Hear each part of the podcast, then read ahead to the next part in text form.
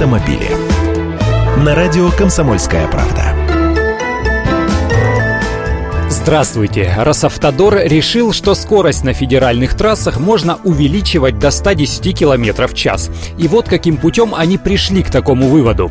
Они проанализировали статистику аварийности на пяти участках федеральных трасс, где в прошлом году максимальная скорость была увеличена с 90 до 110 км в час. Речь идет об участках на федеральных трассах М5 Урал, М8 Холмогоры, Р217 Кавказ.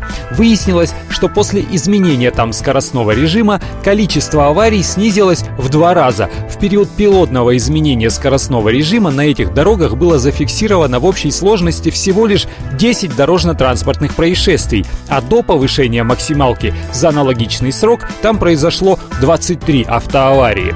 Как так случилось, никто не объясняет, но результат эксперимента признали положительным и решили сохранить скорость в 110 км в час на этих автодорогах.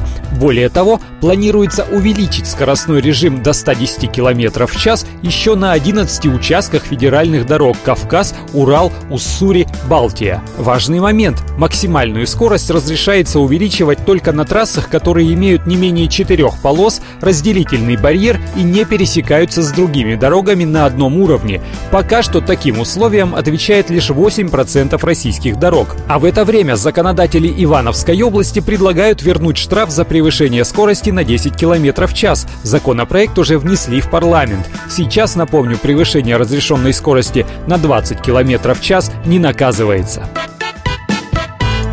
Автомобили.